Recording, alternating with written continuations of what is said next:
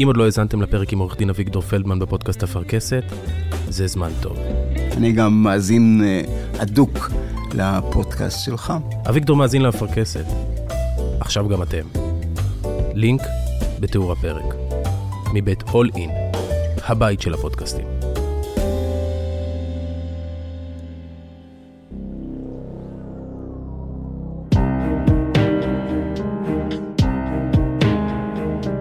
הקוגיטו, עם אברום בורג, מבית All In, הבית של הפודקאסטים.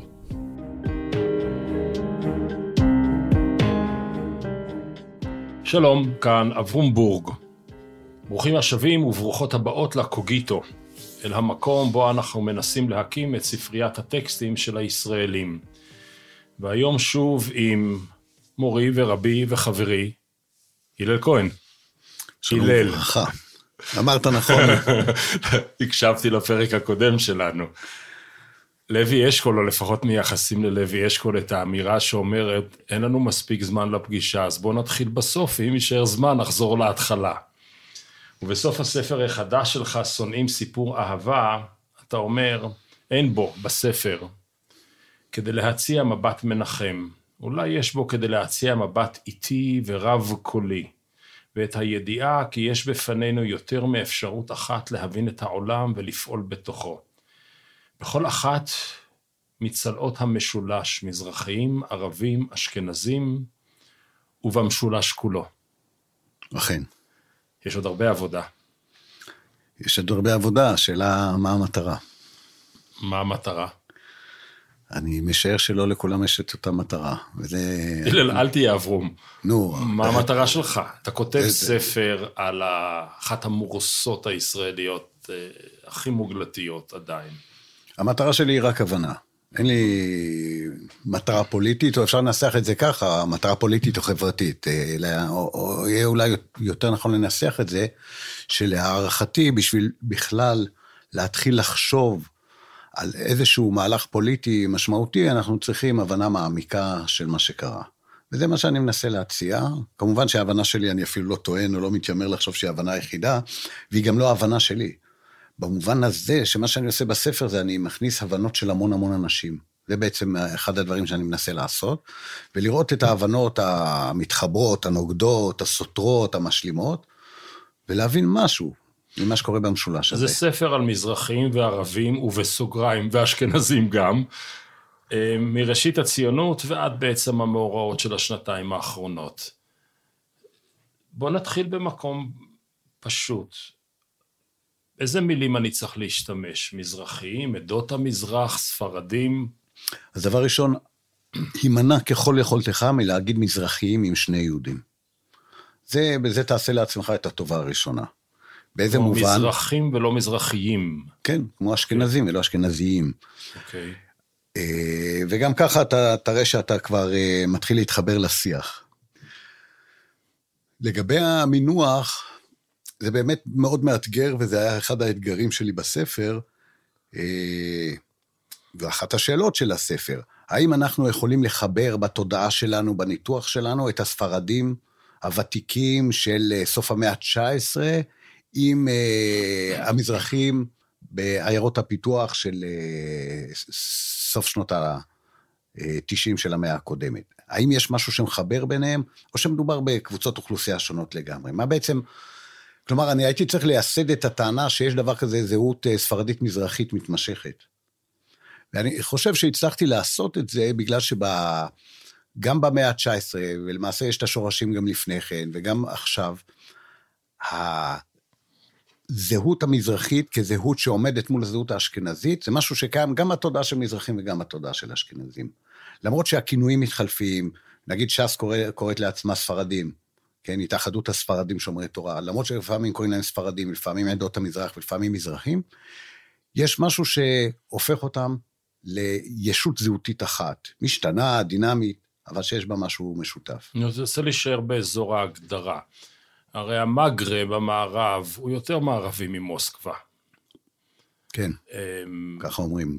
לפחות במפה שהייתה תלויה אז בבית הספר על הקיר תמונה. כן. אמ, אז למה זה מזרחיים? למה זה לא ערבים במובן של השפה היא שיצרה את המכלול, השפה הערבית. תראה, ההבדל התרבותי בקרב קהילות ישראל זה בין קהילות ישראל שהיו תחת אה, שלטון אה, אסלאם וקהילות ישראל שהיו תחת יוצאי שלטון ארצות נוצרי. האסלאם, כן. זה- זו, זו בעצם ההגדרה שנותנת לנו את הסיפור באמת.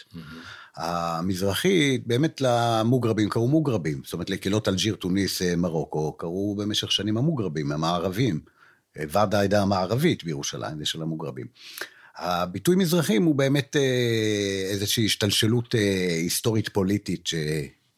שגרמה לכולם יחד להיות עדות המזרח לשם הקיצור. אז אני אמתח, אני אמתח את זה. כשמגיע היום מהגר מצרפת, שלפני דור הוריו היו, לצורך העניין, יוצאי צפון אפריקה מוגרבים, והוא מגיע הנה, אז הוא מערבי או מזרחי, הוא אשכנזי או ספרדי, הוא שייך להכללה הגנרית שלך? ההכללה היא לא שלי, אני אה, עוקב... לא, שהשתמשת לא, בה. בסדר, אני, אני עוקב אחרי התודעות של אנשים, אני עוקב אחרי הנוסח שהם אה, מתפללים בו בבתי הכנסת, ואני עוקב אחרי איך שהם מגדירים את עצמם. ואם uh, החברים האלה שעולים מצרפת עכשיו מגדירים את עצמם כיהודים יוצאי המגרב, וכשהם מגיעים לארץ הם רואים את עצמם כחלק מעדות המזרח, אז הם חלק מעדות המזרח, מי שלא, לא. עכשיו, זה גם הדבר, אחד הדברים המרכזיים בכל הסיפור של זהות מזרחית, שצריך לקחת בחשבון, שהוא שונה מזהות יהודית, מזהות uh, פלסטינית, כלומר מזהות לאומית. והעניין הוא שזהות מזרחית, ובמובן מסוים גם זהות אשכנזית, אלה זהויות שאנשים לפעמים רוצים להיפטר מהם, ולפעמים מרגישים שהן בעלות עוצמה ורוצים להיצמד עליהן. ולא אחת שתיהם ביחד. ולפעמים גם וגם. כן. בדיוק. ולכן מה שאנחנו רואים פה, זהות לאומית זה זהות שאתה לא, כמעט בשום סיטואציה, רוב מוחלט של האנשים לא מוותר על זהות לאומית. אבל אנחנו נראה המון מזרחים שיגידו, מה זה מזרחי? אני ישראלי. וכמובן המון אשכנזים שיגידו, מה זה אשכנזי? אני ישראלי. אז יש פה זהות טריקית, והיא היא, היא נמצאת ברובד אחר מאשר זהות לאומית. לכן להגיד אה, מזרחים וערבים ואשכנזים גם, זה משחק. כי זה לא אותה רמה של זהות בכלל. אז בואו נשתמש במילה כשאנחנו יודעים שהיא יותר טעונה מאשר רק אה, מיקום גיאוגרפי או תרבותי. נגיד מזרחים, ועם זה נשתמש, לפחות לצורך השיחה. כן, רק אני אוסיף פה עוד משהו, שחלק גדול מהאנשים, מנקודות מבט שונות, מזהים את המזרחיות כזהות שצמחה רק לאחר הקמת המדינה, מתוך עולי ארצות האסלאם ועדות המזרח שהיו, שהיו בארץ קודם, כזהות שהמהות שלה זה השליחה שלהם לפריפריה על ידי הממסד ששלט בארץ. אבל זאת על שיטתך רק נקודת זמן מאוחרת, כי זה התחיל לפני, אבל בוא נחכה עם זה קצת. כי אמרנו, לוי אשכול, מתחילים באקטואליה וחוזרים אחורה. אם אתה מסתכל על הייצוגיות המזרחית היום, אולי מעולם לא הייתה לה תקופה טובה יותר, מוסי רז ונעמה לזימי, גדי איזנקוט, מופז, אריה דרעי, מירי רגב, שאשא ביטון, איתמר בן גביר. אולי בעצם המהפכה הושלמה. השאלה מי רצה מהפכה, ומהי המהפכה? האם המהפכה, אנחנו מדברים פה רק על ייצוגיות, כמו שקראת לזה, או שמחפשים משהו אחר, וזה שלזהות מזרחית יהיה יותר מקום במה שאתה נוהג לקרוא הציבוריות הישראלית. ואם המטרה היא המטרה השנייה, אז צריך לשאול מהי זהות מזרחית ואיך היא יכולה לתרום לציבוריות הישראלית. אני רוצה יותר, ודאי שמספרים, הדמוגרפיה של כמה נמצאים איפה פחות חשובה, ועולם התוכן, עולמות התוכן הרבה יותר מעניין. אז היית יכול להגדיר זהות או זהויות מזרחיות? אז זה בעצם חוט השני שעובר בספר, נכון. הניסיון להגדיר את הדבר הזה. עכשיו, ברשימה שאתה עצמך אמרת, ש... אתה פותח בנעמה לזימי, עובר דרך אריה דרעי ומגיע לאיתמר בן גביר ולאייזנקוט, אנחנו מבינים שיש לנו בשאלה המרכזית של הספר, שדרכה אני בוחן את השאלה המזרחית כולה, כלומר, השאלה הערבית הפלסטינית, אנחנו רואים שיש את כל ספקטרום הדעות כמעט. אז בעצם לכאורה, ואני אומר לכאורה, אין דבר כזה עמדה מזרחית כלפי הפלסטינים. ואין עמדה מזרחית פוליטית, ואין עמדה מזרחית בשאלה הערבית, ואין עמדה מזרחית בשאלת ארץ ישראל. למה? כי יש לנו את כל הדעות המזרחיות קיימות. אני, אני עוד לפני, אני, אני רוצה להגיע ל, למגדיר הערבי או למגדיר הפלסטיני, אבל עוד לפני כן. לו יצויר שאין אויב מבחוץ ואין לנו מגדיר חיצוני, איך סארטר אמר, האנטישמי יגדיר מי, מגדיר מיהו יהודי, אז אין לנו את הערבי שמגדיר מיהו ישראלי, ומתקיים אה, אה, מפגש ציוויליזציות או התנגשות ציוויליזציות תוך יהודית בישראל. מהי הציוויליזציה המזרחית?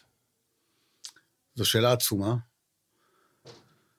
אה, ואני אמרתי ללא מעט אה, חברים בעקבות אה, כתיבת הספר, וזה שהם קראו את הספר, שאת זה אני לא פיצחתי. את השאלה הכי בסיסית, הכי סודית, שעכשיו שאלת. אני לא פיצחתי. זאת אומרת, האם מזרחים היו רוצים פה ציוויליזציה מזרחית? לא. הרי אחד מהפרויקטים של, ה... של חלק גדול מהמזרחים, כמובן לא של כולם, זה התמערבות. אז אם הפרויקט הוא התמערבות, אז מה, אז מה, מה אתם רוצים בעצם מהמזרחיות? באיזה מובן אתם רוצים שהמזרח ייצג אתכם? באיזה מובן אתם רוצים להביא את המזרח לחברה הישראלית כחלק מה... מה שהפסיפס של הדעות וה, וה, והקולות והתרבויות. אז, אז, אז, אז, אז כאילו קל להגיד, אנחנו רוצים ש, שהעבר שלנו לא יושתק. שזה יהיה חלק מההיסטוריה הכלל-ישראלית, שהספרות והתרבות שלנו, שהפיוטים שלנו, וחלק מהתרבות, יהיו חלק מהתרבות הישראלית. אז אלה, אלה, אלה דרישות אה, מאוד בסיסיות, ואני לא חושב שיהיו הרבה שיחלקו עליהם, למרות שבפועל הדבר הזה לא נעשה. בפועל, אה, במשך שנים. עכשיו כמובן הנטייה היא אחרת, וזה קשור לייצוג שהזכרת מקודם, שיש יותר ייצוג במוסדות אה, של קבלת החלטות. גם במוסדות תרבות. בכלל זה מוסדות תרבות. כן.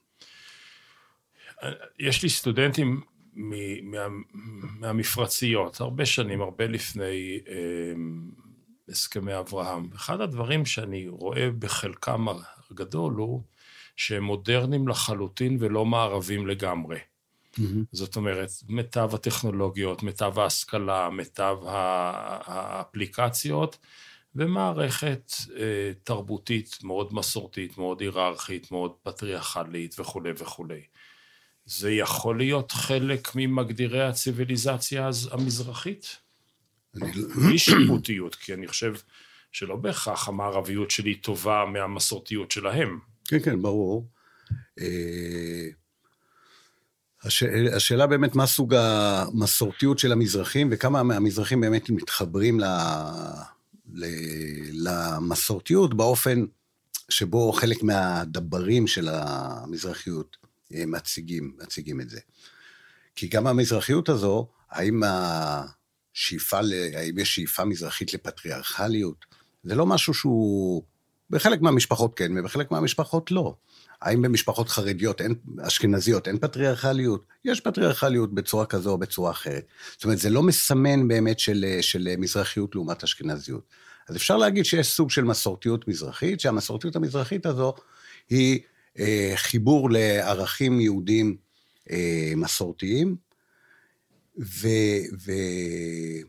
ואיזה סוג של קבלה של התפיסה שזה צריך להיות חלק אה, ההוואי הישראלי. ברמת אה, חיוב אישי כזה משתנה. קליק אחד אחורה באקטואליה, כלומר, אם אני מסתכל על הדור הייצוגי הקודם, או על חלקו, היו בו יסודות מתונים בצורה בלתי רגילה, דוד לוי, מאיר שטרית, הרב עובדיה יוסף בפסק, דין, בפסק הלכה המפורסם מהכינוס כ"א לתורה שבעל פה על שטחים תמורת שלום. Mm-hmm. אנחנו עוברים לדור שיש בו את הרב מזוז ואלי ישי וחבירה מרתקת בין אה, שוליים, לא שוליים, בין מזרחיות לחרדיות ללאומיות, לאומנות שנגיע אליה. איפה קרה המהפך הזה בתעודת הזהות המזרחית? אני חושב שהמהפך הוא בעיקר פרוץ אינתיפאדת אל-אקצא בשנת 2000, שהפך את כל החברה הישראלית, אה, על כל עדותיה וגווניה, ליותר ימנית, יותר לאומנית, ועם פחות אפשרות אה, להקשיב לסיפור של הצד השני. בתוך הסיפור הזה, המזרחים לקחו את ה...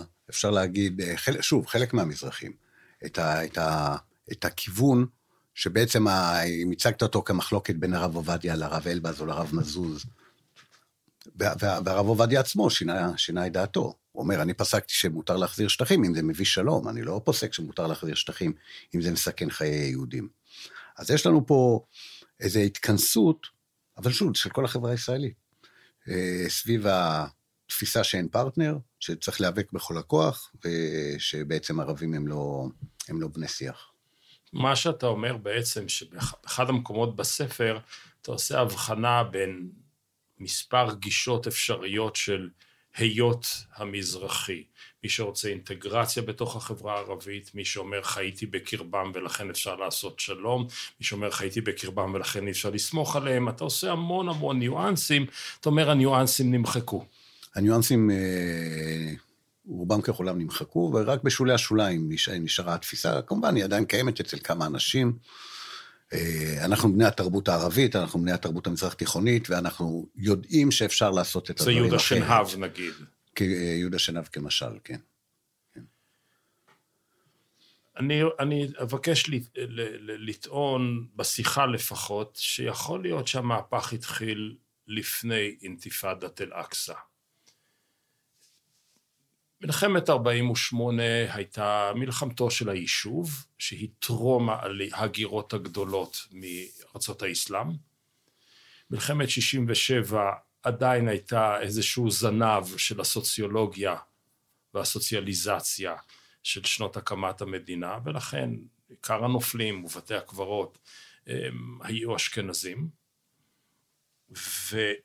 ומאז ואילך, מ-73 ואילך, ודאי עד הסכסוכים האחרון, הנוכחיים, יותר ויותר מזרחיים נמצאים בחזית הסכסוך, כי אומרים את זה, אנחנו לא הראשונים להגיד את זה, הילדים האשכנזים איכשהו מגיעים ל-8200 ולחיל אוויר, והילדים, הרבה ילדים מזרחיים הולכים ליחידות הקרביות שעושות את עבודות השיטור בשטחים, ואז העימות הזה מוביל גם להקצנה, כלומר יש סוציולוגיה אחרת של הצבא, וכתוצאה מכך שינוי של החייל וחברתו.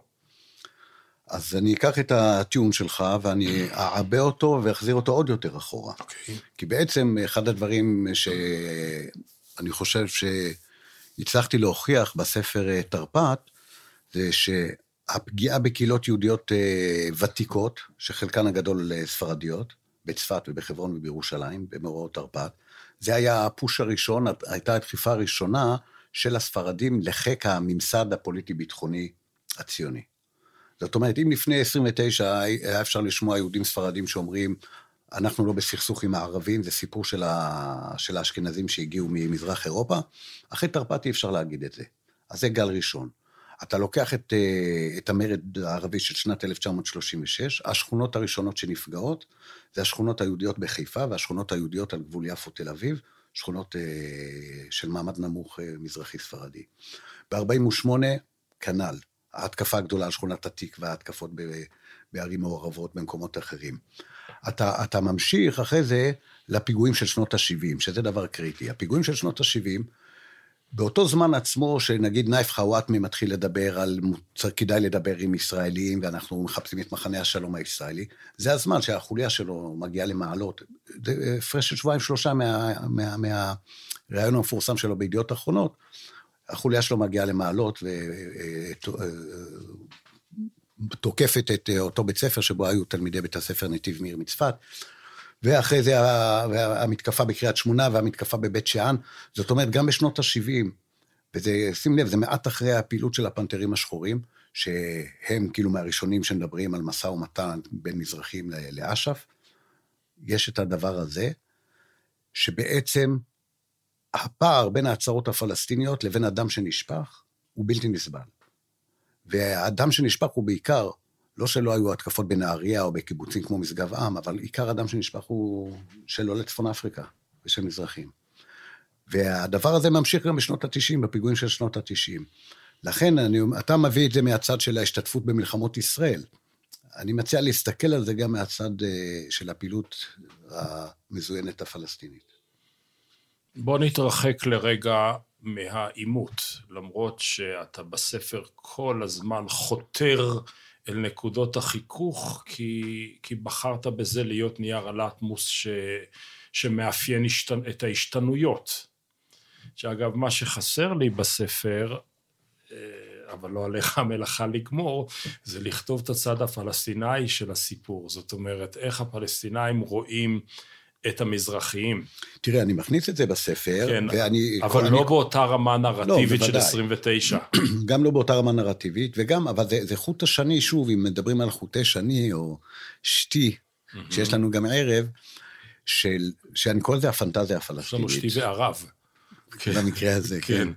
אז הפנטזיה הפלסטינית, כפלסטינים מש, מ- משנות העשרה של המאה העשרים, ועד uh, החודשים האחרונים, הם יכולים להגיד את האמירה שהפכה להיות כמעט בנאלית, הבעיה שלנו זה לא עם האשכנזים, הבעיה שלנו זה עם, אה, זה, זה לא עם המזרחים, הבעיה שלנו עם האשכנזים, אנחנו והמזרחים יכולים להקים פה את ברית אה, הקורבנות של הציונות. אבל בפועל זה לא קורה בגלל מה שאמרתי לפני רגע, בגלל כל אותם מתקפות דמים, שאתה לא יכול אה, להגיד, אני רוצה לכרות ברית עם, עם עולי ארצות האסלאם, ולכן ו- אני פוגע בהם. וכן, ואז אני שולח חוליות לקריית שמונה ולבית שאן. זה לא עובד ככה. אמרתי, מעניין לי, ל- ל- אני אגדיר את זה כביק, לא כביקורת ספרים. ב-29 לקחת את שני הנרטיבים, הפלסטיני והלאומי-יהודי, והפגשת אותם, כמעט הייתי אומר, מעשה הורג. פה זה, זה תוך ישראלי. רוב הסיפור הוא תוך ישראלי, כאשר ה, ה, ה, המקרה הפלסטיני או המקרה הערבי הוא תיבת תהודה לתהליכים הפנים-ישראלים. נכון. אז אני רוצה להישאר רגע בתוך התהליכים הפנים-ישראלים. המהלך הציוני, מהרצל של מרכז אירופה, דרך המהפכנים של תחום המושב ומזרח אירופה ועד הקמת היישוב כאן על ידי אה, החלוצים של העליות, הוא מהלך אירופאי, מזרח אירופאי אפילו. ובמובנים רבים, המבט של האירופאי היהודי של ראשית המאה ה-20 הוא מבט קולוניאליסטי. הוא מבט שאני לא רואה מי שאיננו כמונו, כי כך חשב המערב, לא כי הם היו יותר גזענים מאחרים, כי זה היה רוח התקופה. אוקיי. אבל, וזה אבל מאוד גדול, הקולוניאליזם נסוג ממרבית הקולוניות שלו, ובישראל נשארו הממסד, בישראל התוך יהודית, אני כבר לא מתייחס ללא יהודים, נשארו הממסדים עם מערכת ההפעלה הקולוניאלית שלא רואה את מי שאיננו כמונו במוצאו ככמונו. תראה, במובן מסוים אתה סותר את מה שאמרת לפני רגע, ואני אשמח אם תסביר זה, לי. זה תפקידי. בוודאי. כן. הרי לפני רגע דיברנו על אה, נעמה לזימי ועל אייזנקוט ועל דרעי ועל... זאת אומרת שהממסדים הם כבר לא ממסדים אשכנזיים. עכשיו אתה אומר, הממסדים עדיין מסתכלים בצורה הקולוניאליסטית. אני אתן את הדוגמה הכי פשוטה לזה. מובן שהכל תהליכי, אבל עדיין, קח מפלגה כמו הליכוד, שיש שם גוף, קורפוס גדול של מצביעים מזרחיים, כזהות, לא כ... כזהות עמוקה מהותית, שלא מבקשים עדיין אה, להמליך עליהם ראש ממשלה מזרחי. למה? למרות שאם היו נותנים כאן מאמץ של רוב, אה, רוב עדתי, היו יכולים אולי. כי יש משהו מובנה ב-DNA. טוב, אז אני אתחיל עם, ה... עם ניסיון לסתור את ההנחה הראשונה שלך. שהקולוניאליזם יתפוגג בכל העולם. הקולוניאליזם לא יתפוגג בשום מקום. כל העולם עדיין בנוי על עליונות מערבית כן. מול הדרום או מול המזרח, או איך שלא נקרא לזה. הוא רק נסוג, כוונתי הייתה שהוא נסוג מהשליטה המיידית, למרחבים והוא בטוחים. מנהל מאחורה, בדיוק. איך, איך אמר אובמה למלחמה במאלי? We lead from behind. הוא מנהיג מאחורה. כן, אז בעצם, בעצם בזה אנחנו מסכימים. כן, אז, אז בעצם כל העולם הזה בנוי על תפיסה של עליונות המערב, ולתפיסה של עליונות המערב מסכימים גם במערב וגם במזרח, חוץ ממתי מעט פונדמנטליסטים אסלאמיים, שמנסים להתמודד עם זה באופן כזה או אחר, על ידי טענות אה, שאפשר, זה, זה לא הנושא שלנו, אבל שבסופו של דבר, כן, אללה יתגלה ויתברר שהאסלאם היא דת האמת. אבל כשאתה מסתכל על תנועות הגירה, אתה לא מוצא המוני צרפתים שנוהרים לגור באלג'יריה. לא, אתה לא רק- מוצא רק- המוני... רק אנגלים שמהגרים לספרד. כן. אה, אבל נכון, תסתכל, כל תנועת ההגירה מאפריקה, מאסיה, מהמזרח התיכון המדמם, כולם מחפשים את ארצות החופש והאור, את ארצות המערב. תוך כדי שמבקרים אותם, מבקרים אותם על ההתנשאות שלהם וכולי וכולי. אז יש כאן תופעה שבעצם, מצד אחד אפשר לראות אותה, ו- או לנתח אותה ולטעון, שהמזרח הפנים את תחושת הנחיתות שהמערב שתל בו. ועכשיו יש בזה הרבה מהאמת. זאת אומרת, כי השאלה היא, מה בעצם הבסיס של עליונות המערב? אז יש כאלה שיגידו הסקרנות, יש כאלה שיגידו המדע, יש כאלה שיגידו זכויות אדם. אבל בעצם הבסיס זה העליונות הטכנולוגית, שהעליונות הטכנולוגית הביאה לעליונות צבאית, והעליונות צבאית הביאה לאפשרות של שליטה, ואפשרות של שליטה הביאה לניצול של משאבים ולהשארת הארצות שעכשיו נקראות ארצות העולם השלישי, מדינות העולם השלישי, בפיגור יחסי. שאגב, זאת הייתה העליונות המוסלמית מהמאה העשירית עד המאה ה-15. כמעט על אותם פרמטרים, פתיחות, סקרנות, טכנולוגיה, מדעים. כן, אבל מידת ההשפעה שלהם על ארצות אירופה הייתה נכון. פחותה בהרבה. אה, וכאן אנחנו מדברים על אה, שליטה ישירה בחלק גדול מה, מהמקומות, וזו התקופה הקולוניאליסטית, אימפריאליסטית. אז הדבר הזה נשאר, והדבר הזה נשאר, אחד הדברים, שוב, אני מזכיר את הניתוח הזה בספר, שכשאנחנו מדברים על מודרניזציה, זה לא שארצות העולם השלישי לא עברו תהליך מודרניזציה, הם עברו את תהליך המודרניזציה בצורה הפוכה. זאת אומרת, הם שימשו כמדרס כף רגל לארצות המערב, בשביל שארצות המערב יתקדמו. אז הם עברו את זה באותה, בא- באותם שנים עצמם, אבל בתפקיד מנוגד, בתפקיד של מי שעכשיו ירד למטה. זה לא שפעם אה, אנגליה או צרפת או גרמניה היו תחת אה, שליטת אפריקה, ו... ואז, ואז הם השתחררו. אז יש לנו פה איזה, איזה, איזה מהלך שהוא טבוע בעצם בתודעות שלנו, ומכאן של, עליונות. המערב. אז הוא טבוע גם ב- ביחסי מערבים-מזרחים בתוך ישראל? אה, זאת השאלה. כן, במובנים רבים, כן. זאת אומרת, אם אנחנו שומעים אה, אה, שיח מזרחי, יש אה, שיח מזרחי מודע ושיח מזרחי לא מודע. זאת אומרת, שמנסה לייצג מזרחיות או, או אומר מזרחיות בלי בהכרח לייצג אותה. אז, אז, אז אנחנו שומעים הרבה דברים בשבח המזרחיות, אבל אנחנו גם שומעים את הדבר הזה של כן, המערב יש לו הרבה דברים שאנחנו יכולים לקחת ממנו. עכשיו, זה כמובן זה חיובי מאוד, כי כל העולם בנוי על, על דיאלוגים. שיתוף, אה, כן, של רעיונות ממזרח וממערב וכולי וכולי. אבל יש אה, תודעה של, אה, כן, של... אה, בדברים מסוימים עליונות המערב.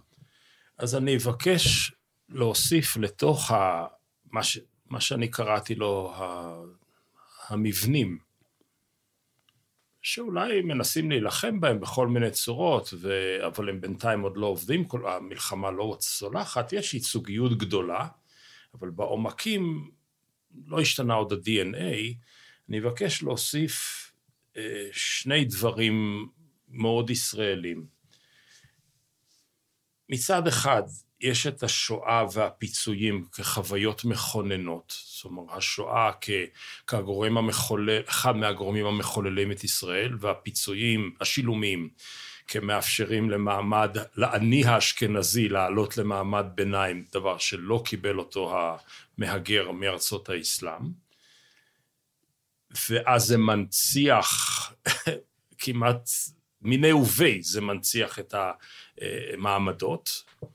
וכשעוברים הימים והשנים, ההתנחלויות ומעברים, שחלקם של משפרי דיור וחלקם אידיאולוגיים, של הציבור המזרחי, 30 שנה לאחר הקמת מדינת ישראל, או כמה שלא יהיה, הם אפיק הצטרפות לאתוס השולט הישראלי, שבעצם לא הזמין אותם רק לפני 30 שנה להצטרף אליהם.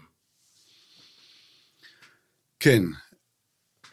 אפשר לשאול לגבי האתוס השולט או לא האתוס השולט. האם ההתנחלויות הם אתוס שולט או שהם אה, חלק מתהליך של מה זה מדינת ישראל, אבל אין לזה משהו, אין בזה משהו עמוק. אני חושב שהצטרפות של מזרחים למעמד הבינוני זה בכל תחומי החיים. זאת אומרת, המעמד הבינוני הכלכלי, אבל זה קשור גם להשכלה, זה קשור גם אז זה, זה הרבה יותר משמעותי. זה ההישג הכי שמזרחים- גדול של בגין. שמזרחים בהייטק או משהו אני, אני, אני לא חושב שיש הבדל משמעותי בין מזרחים לאשכנזים בהייטק, או יש הבדל מסוים, אבל הוא, הוא, הוא, הוא לא דומה, למשל, להבדל ההפוך של מזרחים לעומת אשכנזים בבתי כלא. אומרת, זה לא תמונת ראי של הדבר הזה. ההתנחלויות זה, זה, זה סעיף משנה של הדבר הזה, אני חושב. זאת אומרת, אנשים רוצים לגור אה, היטב, אה, הם יגורו בהתנחלות, יגורו בפרבר אה, בראשון, יגורו... עכשיו, הנושא של השואה הוא נושא הרבה יותר מרכזי, ובספר אני קצת אה, לא מספיק, אה, כי צריך הרבה אומץ להתעסק בזה, בביטוי הקללתי, חבל שהיטלר לא גמר, גמר את העבודה, כן. ש, ש, שזה ביטוי ששומעים אותו משנות ה-50 ועד היום, ובעצם זה סוג של מדד בעיניי לשנאת אשכנזים ולכמה רואים את עם ישראל כקולקטיב או לא. ופה אנחנו יכולים לראות שיש איזה, איזה, איזה אה, השימוש בביטוי הזה, אז אנחנו נראה כמובן המוני המוני מזרחים שהם מתנגדים לו ויוצאים נגדו, ומבחינתם זה לא מבטא אותם. אז אנחנו רואים את המיינסטרים המזרחי מצד אחד, ומצד שני את השימוש בביטוי הזה כ... כ... כרצון להתריס גם כלפי המיינסטרים, המיינסטרים המזרחי וכמובן כלפי, כלפי האשכנזיות. ולהגיד אתם סיפור אחר, אנחנו סיפור אחר, אנחנו, אנחנו בעצם במובן העמוק אנחנו לא עם אחד. הנוצרים בלבנון מקללים את הפלסטינאים, חבל שאריק שרון לא גמר את העבודה. כלומר, אני צריך את האחר החיצוני כדי לסדר את היחסים הפנימיים בין, ה, בין הקבוצות שלנו.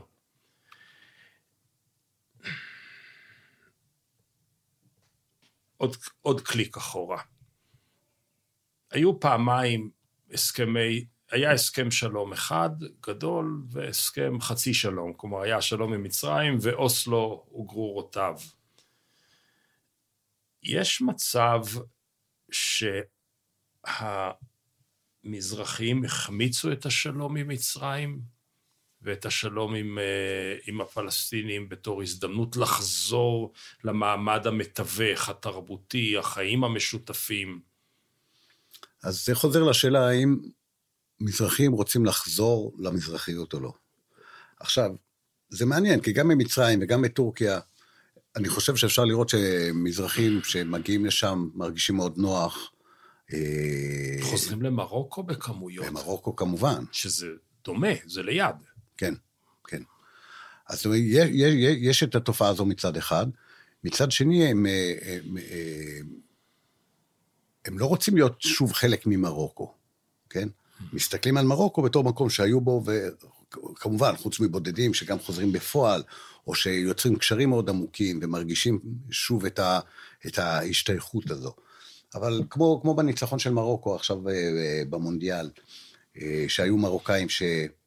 שהתלהבו מזה, מרוקאים, אני מתכוון ישראלים. ישראלים שהתלהבו, ויש כאלה שאמרו מה לי ולמרוקו. זאת אומרת, כן, אבל מצ... נשאר כאן עוד רגע. אלכסנדריה הייתה מעתירה. קהיר הייתה מעתירה, הייתה קהילה יהודית, לבנטינית, אה, ז'קלין כהנובית, אה, עצומה. אני לא מכיר איש וחצי שיש לו איזושהי נוסטלגיה, או הייתה לו איזושהי נוסטלגיה לחזור למקומות המפוארים האלה. אני מכיר אנשים שכן, יש להם נוסטלגיה לחזור ל... באמת לטורקיה, ולתרבות הלדינו שנשמרה שם. לצפון אפריקה, מג'רבה אי הכהנים ועד מרוקו וקברי הצדיקים. כן. אבל במחוזות השלום שקרו כאן, לא. יש, אה, אבל זה קשה באמת לשחזר את התקופה הזו של סוף שנות ה-70. בספר אני מביא כמה ציטוטים שהיה חשש מסוים בממסד הישראלי מפני נהירה כזו של, אה, של אה, מזרחים למצרים, ושהם י- בעצם יתחברו שוב לתרבות הערבית, וזה יהיה, כמו שאמר, אה, כמו שאמר טומי לפיד על אה, קלקיליה, זה יהיה כיבוש של מצרים אותנו ולא כיבוש תרבותי. אז היה את החשש הזה. והחשש הזה הוא, הוא לא מציאותי בעצם. זאת אומרת, יש אה, את הזיקה בין התרבות הערבית לתרבות היהודית, בהקשר הזה היהודית המזרחית, ואנחנו מבחינה מוזיקלית אה, כמובן הכי בולט, כי גם פלסטינים וגם מצרים יכולים לשמוע זהבה בנו, יכולים לשמוע את עופר לוי או זמרים, או את פיירוז. ו... ו- אפרופו לבנונית. כן. כן. אז, אז, אז זה משהו שהוא, יש דברים שהם חוצי, יש כמובן דברים הרבה יותר אה, עדכניים שאני פחות מכיר, אה, שאלה דברים שהם חוצי לאומים, אבל הם נסמכי תרבות, אה, ויוצרים תרבות משותפת, אבל זה לא יוצר תרבות פוליטית משותפת ולא הזדהות פוליטית. אז אלה מישורים שונים לגמרי. זה הזמן לדבר פוליטיקה. בבקשה. מגיעה, מגיעה ההגירה הגדולה, העלייה הגדולה מארצות ערב, נשלחים לאן שנשלחים. יש שיגידו בכוונת מכוון כדי להשאיר אותם כפריפריאליים, יש שיגידו כבשר תותחים, יש שיגידו שזה היה המעשה החלוצי הגדול על הלובה אליאב וכולי. לא, לא, לא נשפוט כרגע את אה, מעשה הדור הקודם שלנו. אבל התוצאה היא ללא ספק, כמו שאתה ציינת על בתי הכלא, דיספרופורציה עצומה בין אסירים אה, יוצאי אה, החברה המזרחית או יוצאי הקהילות המזרחיות לבין אלה שיוצאי הקהילות האחרות. ואז לתוך זה מגיעה ש"ס, עם תנועת החזרה בתשובה, שחלק לא מבוטל מהגל הראשון של ש"ס, זה אנשים שעוברים מהמודרות או מהשוליים של השוליים אל לב הזהות הישראלית. כן. בוא, בוא, בוא, בוא נחפור שם קצת. מה, מה, מה, מה הקשר ש, שש"ס מספקת להם? אז פה אנחנו חוזרים לאמצע שנות ה-70. באמצע שנות ה-70 אה, ידעו שלוש תנועות חברתיות, שבדרך כלל דיברו על שתיים מהן, דיברו על אה, גוש אמונים מול שלום עכשיו. והתנועה החברתית הסוחפת ביותר הייתה כנראה תנועת התשובה, שאחרי זה חלק ממנה הפכה, נכנסה תחת כנפי ש"ס, אבל עוד לפני הקמת ש"ס כתנועה פוליטית. ושתי התנועות הראשונות, גוש אמונים ושלום עכשיו, הם היו תנועות של המעמד הבינוני, רובו ככולו אשכנזי, והעיסוק שלו היה עיסוק בשאלות של אידאות ובשאלות של שטחים. התנועה השלישית, תנועת התשובה, הייתה שאלה שבעצם היא עסקה באנשים. זה היה ההבדל בינה לבין שתי התנועות האחרות. זאת אומרת, אלה אנשים שראו את המצוקה של הנוער בירושלים, באשדוד, בשדרות, באופקים, בכל מקום שהוא, ופעלו מתוך הצרכים, ולצרכים האלה הם הציבו מענה. ובעצם השאלה הייתה לסמים או לבית המדרש, לעבריינות או ללימוד תורה. זו הייתה השאלה, והם הציעו את לימוד התורה ואת בית המדרש. במובן הזה תנועת ש"ס, או ליתר דיוק תנועת התשובה, בשביל הרבה מאוד אנשים היא הייתה תנועת הצלה. והיא שינתה באופן ניכר את, ה, את, את האווירה בשכונות, את חיי היומיום בשכונות, את המסלול של אחוז גדול והולך של צעירים בשכונות. אז אני חושב שכבר במובן הזה מגיע להם, אה, אה, מגיעה להם מהחברה הישראלית אה, תודה גדולה מאוד. עכשיו, השאלה, ההשלכות ארוכות הטווח של הדבר הזה, אם אנחנו מאמינים את זה, בין לימוד תורה לבין להיות מדעני גרעין, אז אנחנו אומרים, אולי צריך עוד כמה מדעני גרעין, עוד כמה מתמטיקאים, עוד כמה היסטוריונים. אבל בעצם הברירה הייתה בין עבריינות נוער לבין לימוד תורה. כמו שאמרת, אנחנו לא עוסקים כאן בשיפוטיות, אנחנו רוצים להבין. אז אנחנו חופרים בהבנה. אז אני אציע משהו לתוך ההבנה הזאת ומתקרב למשולש שלך, מזרחים, אה, ערבים ואשכנזים. לוקחים את הקבוצה המודרת הזו, שהיא נמצאת בשוליים ועל מעבר לסיפי הלגיטימיות, עבריינות, קזבלן במובן הגדול של המילה, הם לא נחמדים בגולדה מאירית המדוברת וכולי וכולי.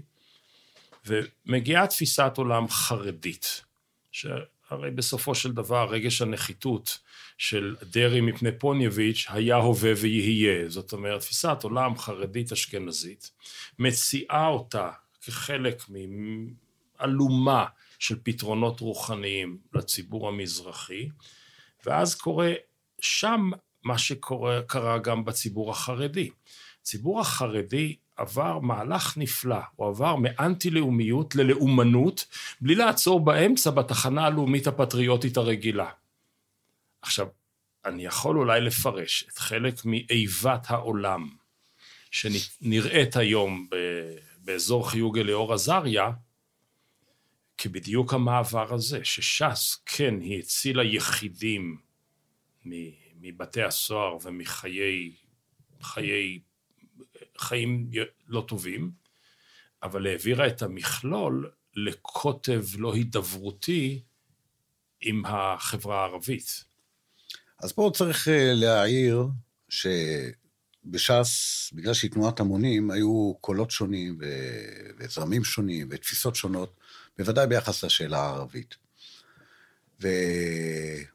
והזכרנו את הרב עובדיה והזכרנו את אריה דרעי, ואנחנו יודעים את העמדה של אריה דרעי והקשר שלו אי אז בממשלת רבין. ורבין, כן. אה, גם כלפי ראשי הרשויות המקומיות הערביות, וגם אה, הקשר שלו עם השייח' ראאד סלאח וכולי וכולי. ולכן שוב, העניין של שנת 2000 הוא כמעט קריטי בהבנה הזו. זאת אומרת, כאשר יש שני זרמים בתוך, ניקח שני זרמים עיקריים, בתוך גוף כמו ש"ס, שזה לא חייב להגיע להכרעה, יכולים לחיות שני זרמים במקביל. ולפעמים עקפתי תל לפה, לפעמים עקפתי תל לפה. כאשר יש אירוע דרמטי, כמו האינתיפאדה השנייה, בעצם המחלוקת הפנימית הזו, אין לה כבר מקום. וברור שאנחנו לא יכולים ללכת עם הערבים, וזה מאוד בולט בדברים של הרב עובדיה. איך הוא, הוא עובר את המהלך הזה, וברגע שהוא עובר את המהלך הזה הוא נותן לגיטימציה לגורמים שלוקחים את, ה, את התפיסה הזו לכמה צעדים רחוקים יותר. עכשיו, זה לא עניין ספרדי או אשכנזי, כמו שאמרתי בהקשר של אירועי 2000, אבל צריך לשים לב שיש לנו כן עניין דתי ולפעמים קבלי בסיפור הזה. זאת אומרת שחלק מהתהליך של החזרה בתשובה של נוער אה, חסר זהות ועם תחושה של חוסר משמעות בחיים, זה עובר דרך תהליך של מתן משמעות. והמתן משמעות, חלק ממנו זה להגיד, אתה יהודי, אתה בן מלך. את יהודייה, את בת של מלך. ומתוך זה נגזרים כל מיני דברים שקשורים ליחסים שלך עם האחר. למשל, ולתתך עליון, שאתה עליון על אחרים. אגב, אוהבים או לא אוהבים את ההשוואה הזו, זה גם מה שהשייח' עיז א-דין אל-קסאם עשה בשנות ה-30 המוקדמות בחיפה, וזה מה ש, שתנועת חמאס, או לפני כן האחים המוסלמים, עשתה בשנות ה-60 וה-70 ברצועת עזה. מה באים, זה זה? עשה את זה? בדיוק, עשה את זה. מה זה הזה? כן, הם באים לקבוצות של צעירים שחסי, שחשים חוסר משמעות בחיים, שמרגישים בוז כלפי עצמם בגלל שהם אה, הובסו במלחמה, נחותים, הם בתחתית הסולם החברתי, ואומרים להם, חברים, תקשיבו, לא כך הוא. אתם אנשים עם שליחות בעולם. אתם אנשים שיש תוקף לעצם העובדה שהם יהודים במקרה הזה, מוסלמים במקרה הזה, שאתם בניו של האל, שאתם צריכים לעשות משהו בעולם הזה. וזה מה שמעצים אותם ונותן להם משמעות, מטעין את החיים שלהם במשמעות. ויש לזה גם את ההשלכות של היחס לאחר.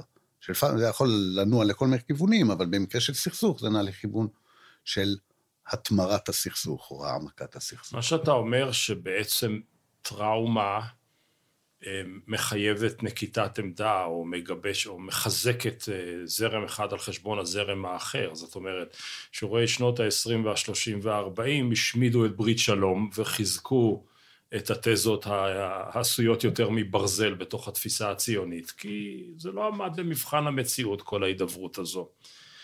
אז מאוד יכול להיות שברוח הזאת של הניתוח שלך, שהזהות המזרחית במשולש הזה לקחה שתיים, או הציעה פתרון לשתיים מתוך ארבעת השלילות האשכנזיות. אני חושב שהלאומיות הציונית האשכנזית נסמכה בין השאר על ארבע שלילות, שלילת הגולה, שלילת הדת, שלילת ההיסטוריה הפלסטינית ושלילת העומק המזרחי כתרבות.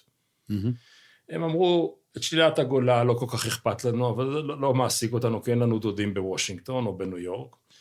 אמ, אנחנו לא מקבלים את שלילת הדת ומחיים את הדת, לא מקבלים את שלילת המזרחיות, כי יש כאן מישן כמו שאתה הגדרת אותה, ואז נותרנו בעצם, אנחנו מסכימים איתכם בשלילת הפלסטיניות. כן.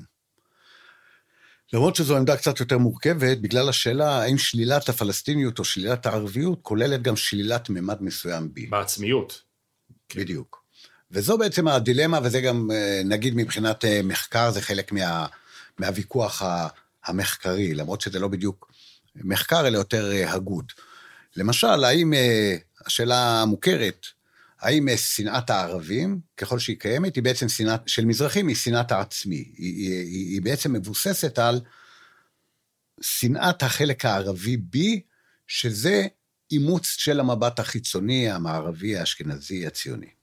עכשיו, זו שאלה, אין עליה תשובה חד משמעית שאפשר להגיד זה ככה או לא ככה, אבל בוודאי שאצל חלק מהאנשים אפשר לזהות את הדבר הזה. אצל אנשים אחרים לא. אז, אז, אז, אז זה נכנס, וזה חלק מהסגנון של הספר, זה נכנס בתוך המארג הגדול של אפשרויות.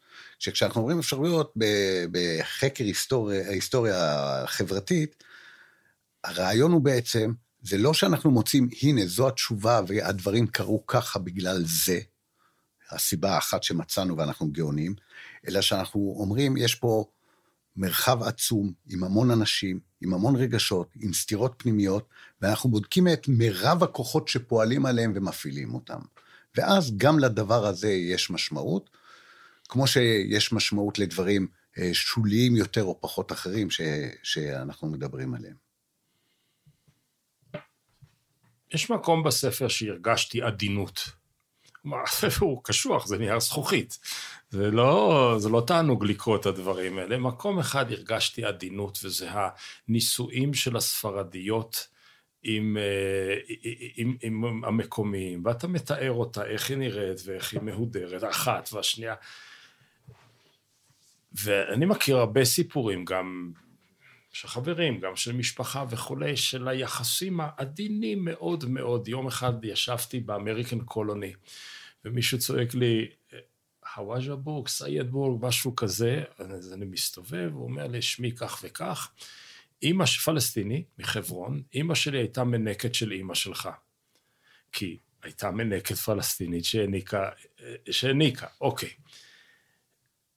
היום, כאשר אני רואה את הפעולה של ארגון להבה, שהוא בדיוק ההפך, הוא הולך להציל בנות, רבות מהן אה, מזרחיות במוצא שלהן, ואני שואל את עצמי, האם מודל לוסי האריש, שהוא מודל של נישואים אה, על רקע ערכי משותף, הוא אחד המודלים במרחב הגדול של האפשרויות שאתה מדבר עליו, שהוא חזרה לדברים שהיו בעבר. תראה, נישואים על בסיס ערכי זה לא משהו שהייתי ממליץ עליו. לא, לא, לא, לא, יש לי מה להגיד על זה, אבל זאת לא התוכנית הזו, כן. לא, אני, אני לא מכיר מספיק את המקרה הזה. אה, אז מה בעצם אתה שואל? האם ייתכן מצב שבו המשפחות המעורבות, יש שם כמה אלפים כאלה, מהם, מהם תתחיל איזושהי פריחה של דברים אחרים. אני ארחיב את זה יותר, בתי ספר דו-לשוניים. אז הנכד שלי הוא ב... יכול להיות שתהיה לו הזדמנות להתאהב בנכדה של חבר פלסטיני, וכולי וכולי. האם דווקא שם, במקומות של הממשקים התרבותיים המשותפים, יש הזדמנות לפריחה מחודשת?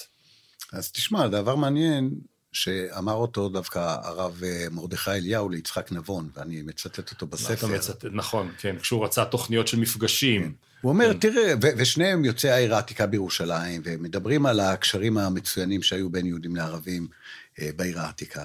והרב אליהו אומר לו, אבל יש דברים שלא עושים.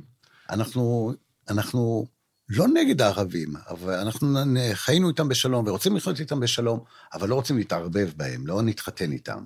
לא, בספר אתה מלעיג את זה קצת יותר. חס וחלילה, אני לא, לא מלעיג, אני לא מלעיג על הרב מרדכי אליהו. לא, לא, לא, מלעיג את האינצידנט, כי, כי אתה מוסיף בספר שהרב אליהו טען יותר מאוחר, שהסיבות לאינתיפאדה וכולי וכולי, קשורות למפגשים האלה. זה, זה כבר הבן שלו מפרש כן, אותו. כן, שזה ו... מתיחה קצת כן, של האירוע. כן, כן.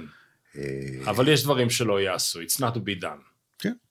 זאת אומרת, עם ישראל שמר על עצמו כעם ישראל או בעצם, יותר נכון אה, היסטורית להגיד, שאלה שנשארו עם ישראל זה בדיוק אלה שלא התחתנו. היו כמובן אה, אחוזים, אה, לפעמים גדולים יותר, לפעמים גדולים פחות, שהתאסלמו, התנצרו, התחתנו מחוץ לקהילה. אתה כותב באיזשהו מקום, ולכך בעצם כוונו דבריי, אולי לא דייקתי טוב את שאלתי, אתה כותב באיזשהו מקום שמי שנכנס למרחב הפיזי או הלשוני של האחר, כלומר מזרחי וערבי, לא הרגיש זרות. היום תחושת הזרות היא מאוד גדולה, היא חומות, היא אה, יחידות צבאיות, היא יישובים, היעדר שפה משותפת. השאלה שלי בעצם מכוונת, האם במגוון האפשרויות העצום שאתה משרטט את התוואים הראשונים שלו, אה, ייתכנו, למרות כל התהליכים בני ה... עוד רגע מאה שנים האלה, חלקם אפילו יותר, האם ייתכנו אה, הידברויות חדשות? כן, אני מניח שייתכנו גם ייתכנו. יש אה, גם גלים של, של איבה, יש גם גלים של אלימות, יש גם דם שנשפך ב... בשני הצדדים, בהיקפים כמובן לא, לא שווים, אה, פלסטינים דמם נשפך הרבה יותר, אבל יש גם בשני הצדדים, אצל חלק לא קטן מהאנשים, רצון לדיבור, רצון להכרה, רצון uh, לחיות באיזושהי רמה של הבנה, ויש לנו תמיד את המשחק הזה בין... Uh, בין, אה, בירושלים אנחנו קוראים לזה ירושלים של מעלה וירושלים של מטה. ירושלים של מעלה זה איזו דת תדעת האמת, מי ישלוט באל-אקצא ובהר הבית, וירושלים של, אה, של מטה זה רחובות ירושלים. חדר וה, מיון משותף בהדסה. והקניון, כן. זה, זה האוניברסיטה כן. העברית וכולי וכולי. אז הדברים האלה נמצאים כל הזמן, והמתח הזה קיים, אני חושב, גם אצל אנשים שהם יחסית אה, רדיקליים, הם רואים גם את הדבר האחר. נגיד הרב מרדכי אליהו, עם כל התפיסות הקבליות שלו וכל התפיסות על, אה, של עליונות יהודית, אבל לא הייתה לו, כן, אנחנו מוכנים לחיות בשלום וברעות עם, עם ערבים. זאת אומרת, זה לא בהכרח עומד בסתירה. החוכמה היא למצוא את הדרך שזה לא עומד בסתירה, ומי צריך לוותר בשביל זה, על מה? זאת אומרת, על איזה שאיפות אתה צריך לוותר בשביל שגם הצד השני הוא יהיה מוכן לחיות איתך בשלום. ושני הצדדים אמורים לשאול את השאלה הזו כמובן. יש דבר אחד שאתה מבליע, אני חושב רק במקום אחד, אבל יכול להיות שזה נעלם מנגד עיניי. השואה היא טרגדיה של האשכנזים, הנכבה היא טרגדיה של הפלסטינים, ואתה כותב לפחות בפעם פעם אחת על הטרגדיה של המזרחיים. אבל מה היא? אתה לא מפרט, אני לא יודע מה היא כקורא. אז דבר ראשון, השואה היא טרגדיה של האשכנזים או טרגדיה של העם היהודי. התכוונתי במובן, במובן איפה התחוללה, היא פשע נגד האנושות שקרה בגופם של האשכנזים, רובם.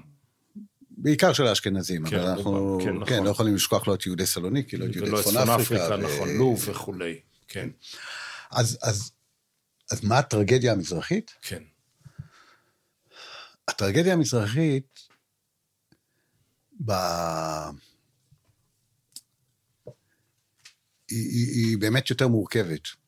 כי, ו, ו, וזה דווקא האדם השנוא שכתב את המהפכה האשכנזית, אה, מתייחס לזה, כצנלסון. הטרגדיה המזרחית היא טרגדיה של העקירה, שאנשים נאלצים לעקור ממקומות מושבותיהם. אבל זו לא לגמרי טרגדיה, בגלל שהם לא הגיעו למחנות פליטים, אלא הם הגיעו למולדת. אבל זו עדיין טרגדיה, בגלל שבמולדת הם הגיעו לשוליים. אבל זו לא לגמרי טרגדיה, בגלל שמהשוליים האלה אפשר גם לצאת ואפשר גם להגיע לעמדות הנהגה.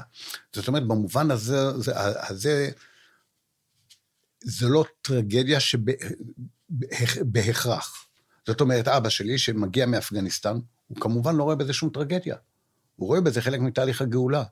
הוא לא חושב שזה טרגי שהוא נאלץ לעזוב את הרת בגיל 23 ולבוא לארץ ולחפש את עצמו. לא. הוא היה גאה בזה שהוא התגייס לצבא ולחם בששת הימים וכולי וכולי. אז לכן אנחנו לא יכולים להשוות בין uh, שלוש הטרגדיות הללו. ועדיין, זה לא אומר שאין פה טרגדיה, גם אם היא לפעמים על ידי חלק מהאנשים מוכחשת או מודחקת. לקראת הסוף אתה אומר, הניתוח ההיסטורי, החברתי והפוליטי שהצענו, הוא תרומה לבדק הבית המוצע, הכלל ישראלי ואולי אפילו כלל מרחבי, כי זה יותר מאשר רק התרבות שלנו לבד. הוא מעלה כי מנהרות הגזענות נחפרו בידי אדם, כלומר באמצעות קבוצות חברתיות שתיגעו קבוצות אחרות על בסיס מוצא והסלילו אותן לשוליים וכולי וכולי. כשאתה מסיים את הספר, אחרי שחקרת את מה שהעסיק אותך, אתה אופטימי או מבואס? בהקשר של המשולש? תראה, אני חושב שיש תהליכים אה, חיוביים שהם מתרחשים עכשיו, במובן של אה, היכולת לראות אה, עוד צדדים. זאת אומרת, של, ששוב, אנחנו מדברים פה על משולש, ביכולת של אה, חברים בכל אחד מהצדעות של המשולש לראות יותר חלקים אצל האחרים.